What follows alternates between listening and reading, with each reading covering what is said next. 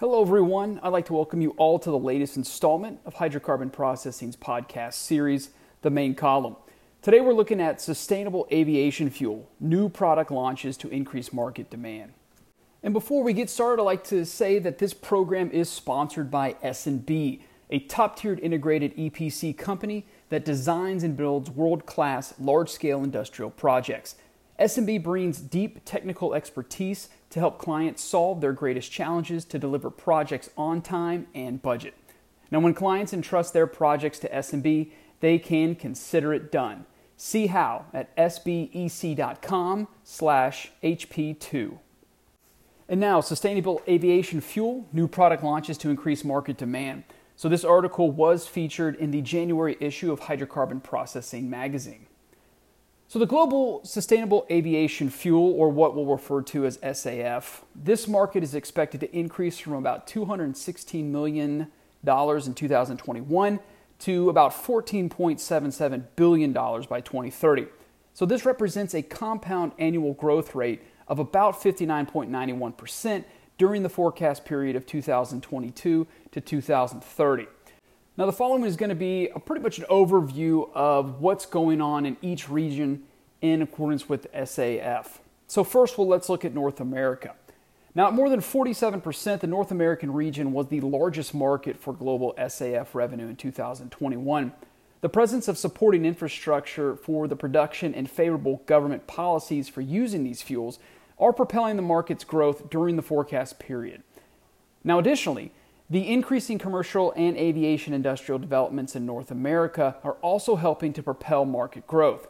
So, to advance the use of cleaner and more sustainable fuels in the U.S., the country's government is currently taking steps to coordinate innovation across the federal government, aircraft manufacturers, fuel producers, airlines, and airports. These actions are necessary to unlock the potential for a fully carbon free aviation sector by 2050 and will help the region reach full climate goals. Now let's move over to Europe. Now, accounting for approximately 28% market share, Europe was the second largest regional market in 2021. Like the US, Europe had a high adoption rate for SAF and a supportive government initiatives. Now, the European Commission has issued several proposals for the adoption of SAF. These proposals have provided lucrative opportunities to SAF manufacturers. And according to these proposals, 2% of SAF must be present in aviation fuel provided to EU airports in 2025, and that's going to increase to more than 60% by 2050. Moving to Asia Pacific region. So the Asia Pacific region is expected to show the fastest compound annual growth rate over the projection period due to rising disposable incomes. So the demand for SAF has been growing gradually in Asia. The rising focus of carbon emissions and the ready supply of feedstock will likely accelerate this trend in the future. So, countries such as Japan, New Zealand, and Singapore are emerging to be the front runners in SAF consumption. Now, Asia accounted for nearly 38% of global air travel in 2021. However, initiatives from governments will be required to promote the widespread use of SAF, as many developing countries in the region have limited financial capabilities. And as the region recovers from the devastation brought on by the COVID 19 outbreak, some Asian airlines are researching the use of sustainable jet fuel created from spent cooking oil in plants to reduce the industry's carbon emissions. Next, the Middle East.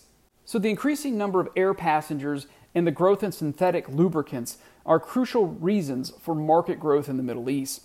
The United Arab Emirates, or UAE, has unveiled a development plan for SAF called Power to Liquid. Now, the World Economic Forum and the UAE's Ministry of Energy and Infrastructure have worked collectively on research proposals for adopting SAF.